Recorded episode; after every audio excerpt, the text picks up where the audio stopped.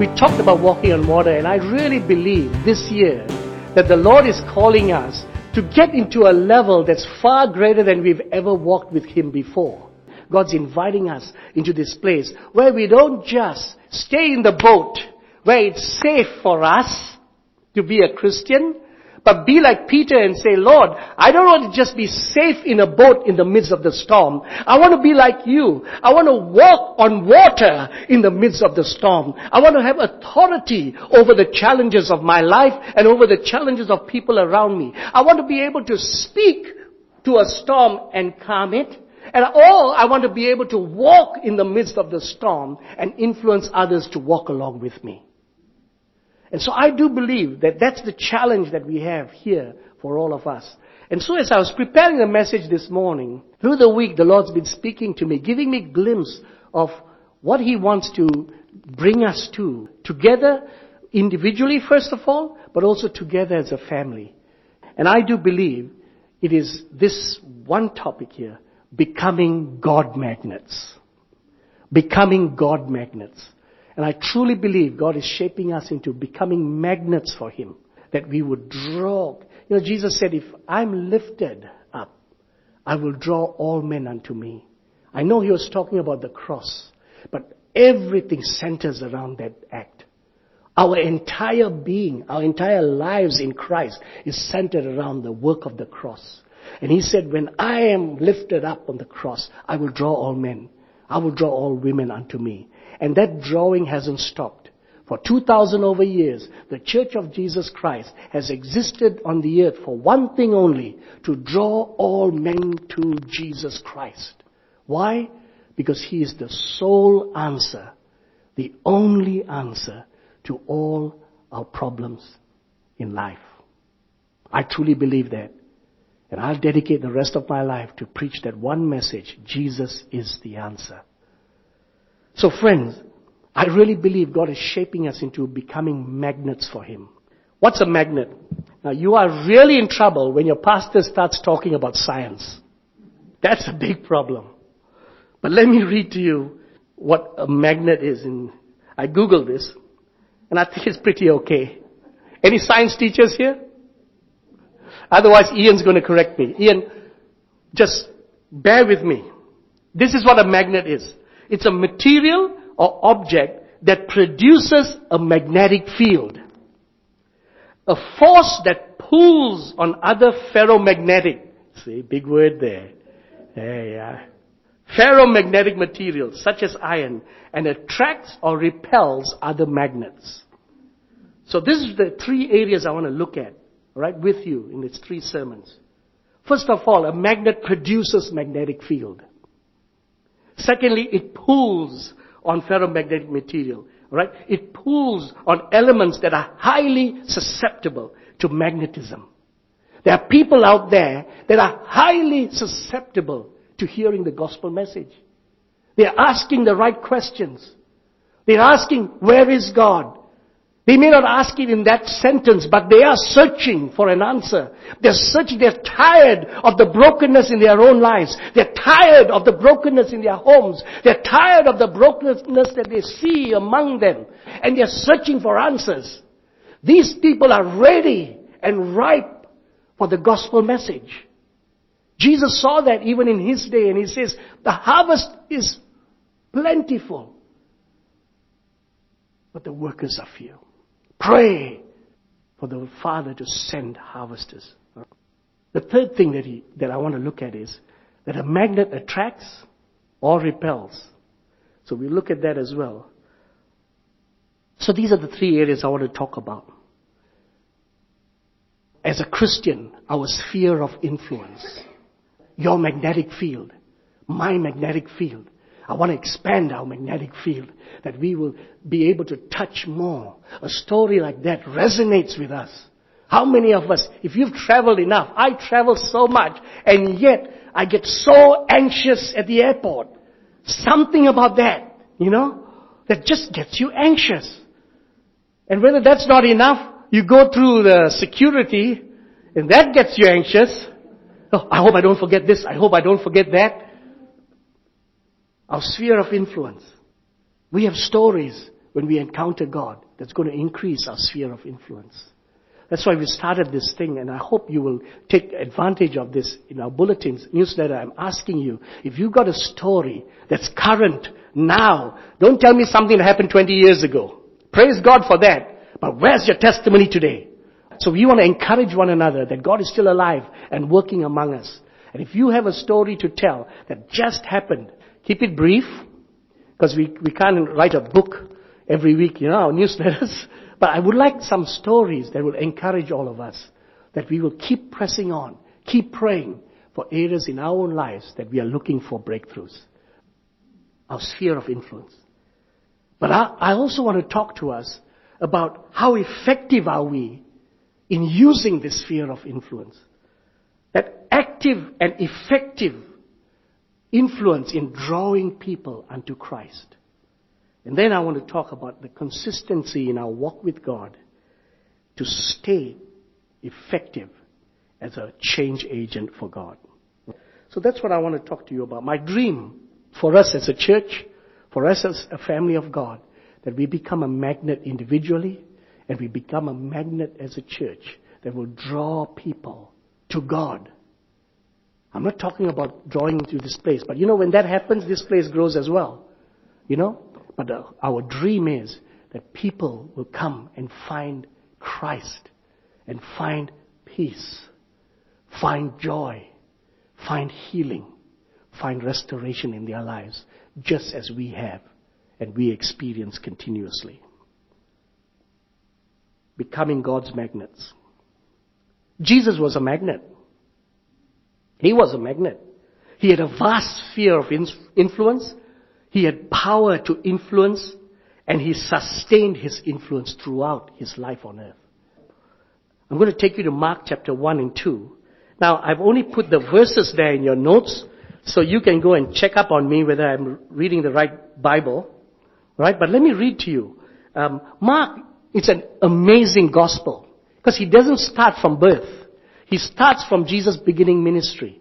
And the focus of the, the gospel of Mark is looking at Jesus as a suffering servant. And how, as a servant of God, how effective he was in doing the master's bidding. And so he starts with Jesus' baptism and then the temptation in the wilderness. Then Jesus begins to preach the gospel of the kingdom. Then you see him in Mark chapter 1, 16 to 17. One day, as Jesus was walking along the shore of the Sea of Galilee, he saw Simon and his brother Andrew throwing a net into the water, for they fished for a living. Jesus called out to them, Come, follow me, and I will show you how to fish for people. And they left their nets at once and followed him.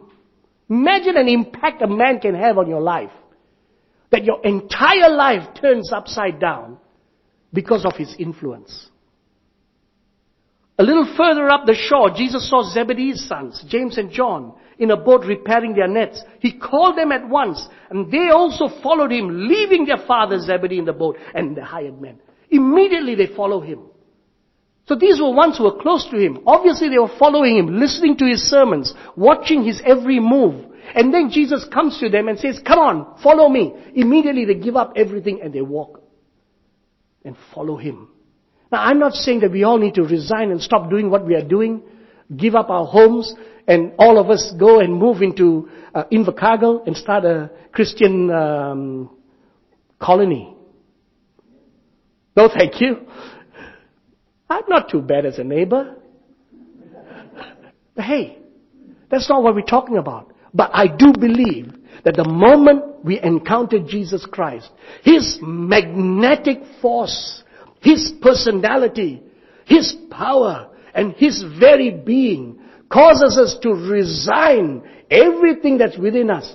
Resign our own ambitions. Resign to our own agenda. Resign to everything that is me and demands that I follow Him and Him only. That's the Christian faith. If you weren't preached that gospel, this morning you're getting that gospel. To be a Christian is to leave everything and follow Jesus. Let it go. Because we've tried it our way. I've tried it my way. It doesn't work. I am good. I am a specialist in creating chaos. That's what I do best. And so I think I should stop at some point of time and let the Creator bring shalom into my life. And the moment you do that, that's what it means to be a believer.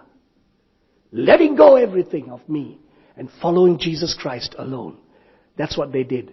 Jesus had that magnetic effect on people's lives. He affected people around him. Mark continues to talk about the effect of his influence around people's lives. In verse 32, that evening, after sunset, many sick and demon possessed people were brought to Jesus. The whole town gathered at the door to watch. Can you imagine? He walks into a town. His sphere of influence is not just in his neighborhood. The sphere of influence is the entire town. They gather to come see him and watch his life. Verse 45, Mark says this.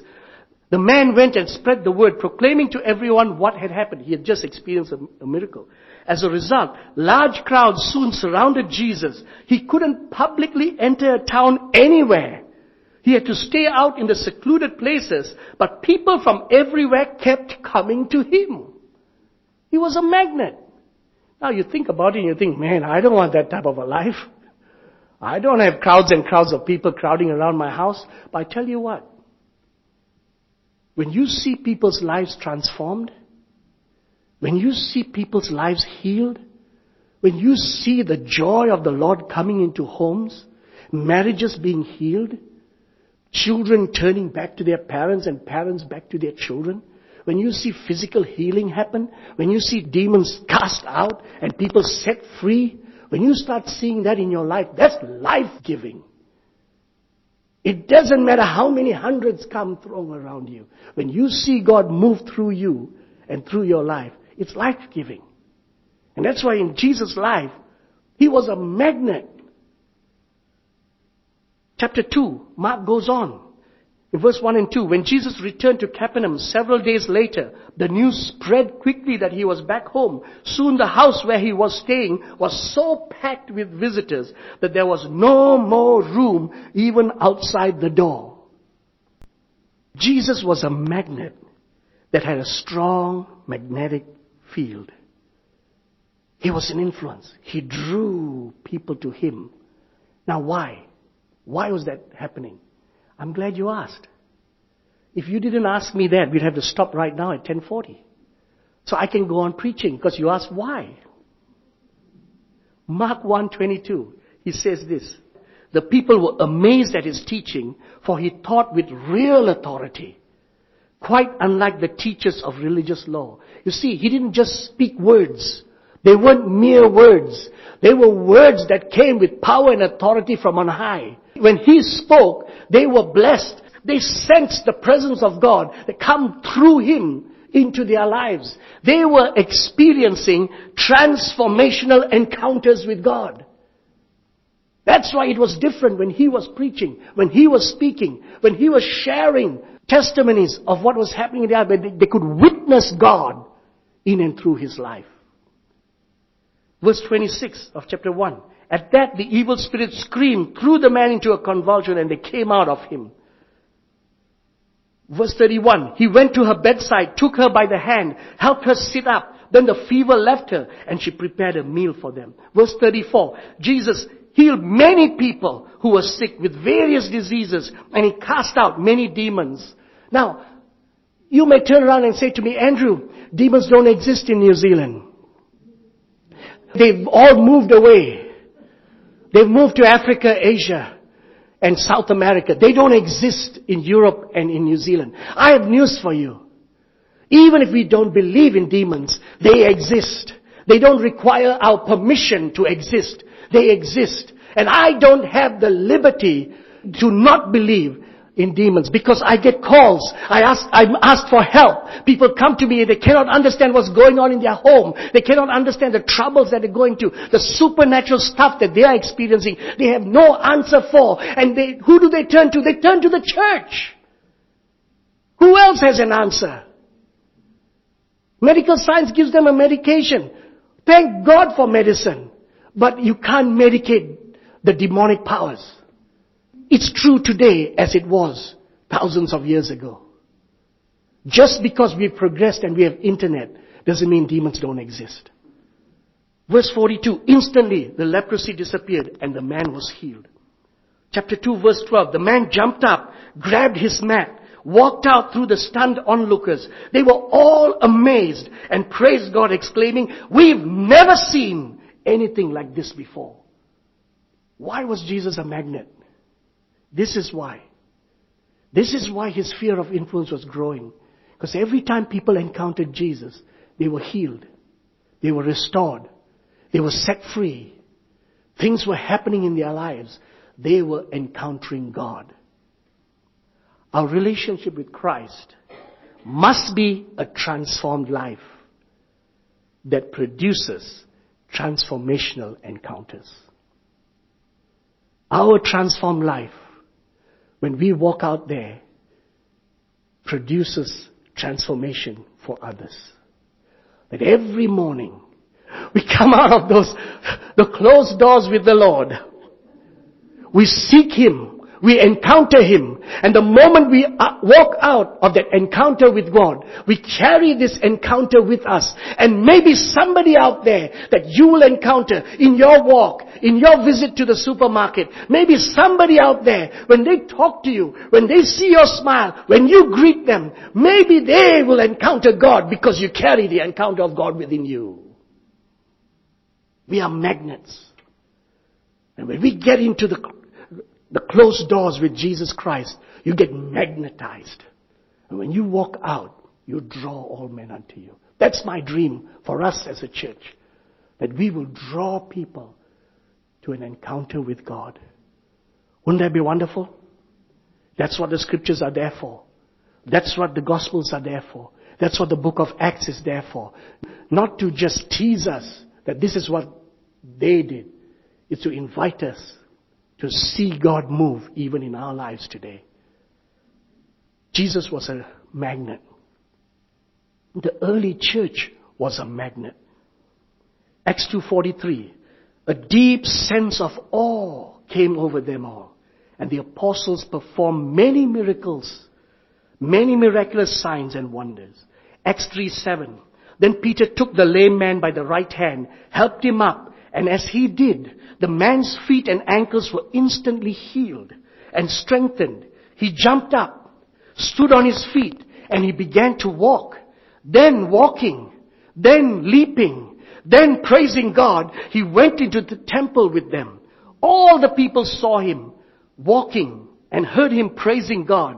When they realized he was the lame beggar that they had seen so often at the beautiful gate, they were absolutely astounded. They all rushed out in amazement to Solomon's colonnade where the man was holding tightly to Peter and John. Acts 4 4.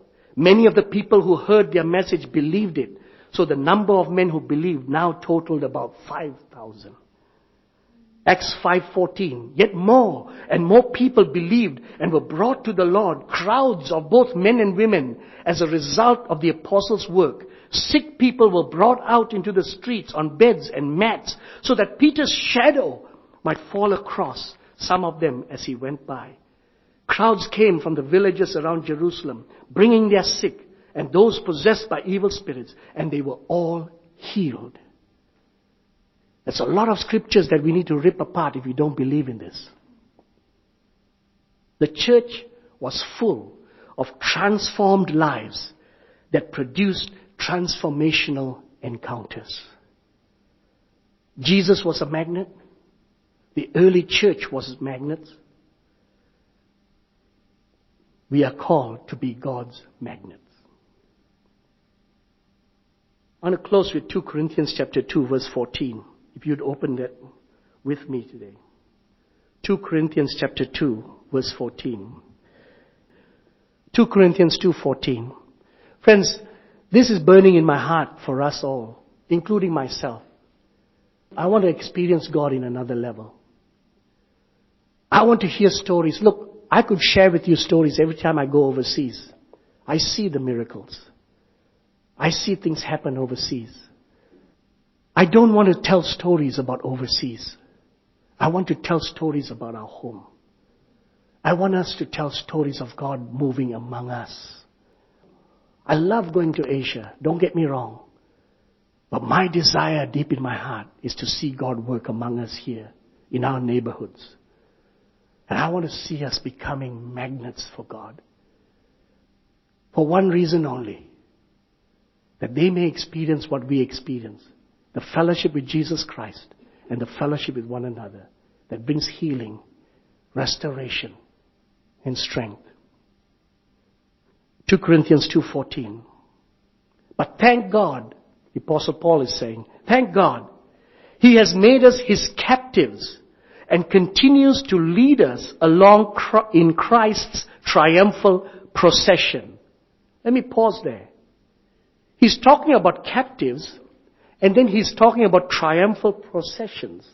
What is he talking about? How can you be a captive and still walk triumphantly? Doesn't make sense. Unless you know the metaphor he's using. The Romans will come to a city and they will conquer that city. And so everyone in that city are captives. But you can choose now. If you choose to pay allegiance to the emperor, then you join this procession celebrating the emperor and his reign and rule in the city. And so you walk with that triumphal procession. Jesus Christ, the King of Kings, has waged war and he's conquered the devil. Healing and deliverance and restoration is now our food. You say, uh, I don't know about that, Andrew. Then why do we pray the Lord's Prayer? Because we say the Lord's Prayer so often. Do we really believe the Lord's Prayer? Part of the Lord's Prayer is this. Thy kingdom come, thy will be done on earth as it is in heaven. We say this every time we pray the Lord's Prayer. Lord, your kingdom come on earth. Your will come on earth. That means your kingdom as it is in heaven, your rulership in heaven, we are asking that your rulership will be on earth. As it is your will in heaven, then we ask for your will to be done on earth. How many of you know there is, there are no, there is no disease in heaven? If there is no disease in heaven, then the will of God is that the earth has no disease. You know, why pray? Your kingdom come, your will be done on earth as it is in heaven. That's what we are seeking. We are seeking that heaven come down on earth. That's the role of the church. We are called to bring down heaven to earth. We are called to bring His kingdom to earth. We are called to bring His will to earth. And that's, that's the desire in my heart for my life, for the sphere of influence around me. But I am just full of this call of God that He's inviting us to the next level of our walk in Jesus Christ. I'm looking for that. I'm looking for people coming here and say, something happened to my neighbor this week. I'm looking for stories that I prayed for somebody and they got healed immediately. I prayed for somebody, there was chaos in the home and immediately the peace of God came upon the home. I was walking in the supermarket, somebody was, a, a, a mom with children and she was just all over the place and I just held her hand just for a few minutes and the peace of God came upon her. I'm looking for stories like that and I know that in Christ we are going going to see these stories come about in our lives. Amen. Look at the apostle Paul. Thank God. He has made us his captives, continues to lead us along in Christ's triumphal procession. Now, he uses us to spread the knowledge of Christ everywhere, like a sweet perfume. Our lives are a Christ-like fragrance rising up to God. This is my invitation to all of us. In the midst of our own challenges of our own lives, don't forget this. We are fragrance of Christ. You know when a fragrance, when you put a fragrance into a place, that aroma changes the atmosphere in that place. When you wake up tomorrow morning, remember, in the midst of all the stench that's around you, you are a fragrance. Stand up, walk, and move around and be the fragrance God has called us to be. And let's fill this earth with the fragrance of Christ wherever we go. Just be a child of God. Transform lives, producing transformational encounters. Jesus was a magnet. The disciples were magnets. The early church was a magnet. Let us let God shape us in becoming God magnets. Amen. Thanks for listening to this week's Sermon Podcast.